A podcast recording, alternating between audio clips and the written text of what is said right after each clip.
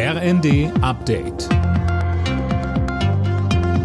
Stündlich neu. Auf den Punkt informiert. Ich bin Dennis Braun.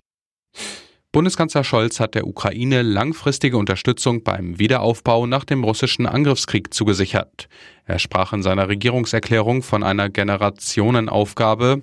Auf dem anstehenden EU-Gipfel will Scholz sich für die Beitrittskandidatur der Ukraine einsetzen. CDU-Chef Merz mahnte, dass es bis zur Mitgliedschaft aber noch Jahre dauern könnte. Europa muss bis zur Vollmitgliedschaft der Ukraine in der Europäischen Union einen Weg finden, um die Beitrittskandidaten und eben nicht nur die Ukraine, sondern auch Moldau, möglicherweise auch Georgien, Schritt für Schritt an diese Europäische Union heranzuführen. Nach dem Fund einer toten 15-Jährigen in Salzgitter in Niedersachsen ermittelt die Polizei gegen zwei Jugendliche. Die 13- und 14-Jährigen gelten als dringend tatverdächtig, so die Staatsanwaltschaft. Gegen den 14-Jährigen wurde deshalb Haftbefehl wegen Mordes beantragt. Das Motiv für die Tat ist noch unklar.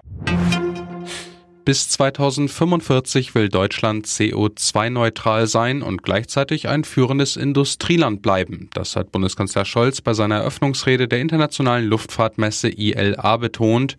Der Umstieg auf erneuerbare Energien sei nicht nur klimapolitisch wichtig, sondern auch sicherheitspolitisch. Dafür brauche es neue Technologien, so Scholz. Bodenmanagement, Flugrouten, Werkstoffe, Antriebstechnologien, all das muss neu gestaltet werden.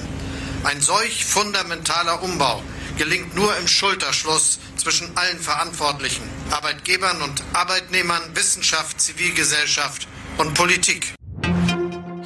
Die Bedingungen für das Kurzarbeitergeld werden drei weitere Monate lang erleichtert bis Ende September. Das hat Arbeitsminister Heil mitgeteilt. Durch die Maßnahme sollen auch Betriebe unterstützt werden, die durch den Ukraine-Krieg Probleme mit den Lieferketten bekommen haben. Alle Nachrichten auf rnd.de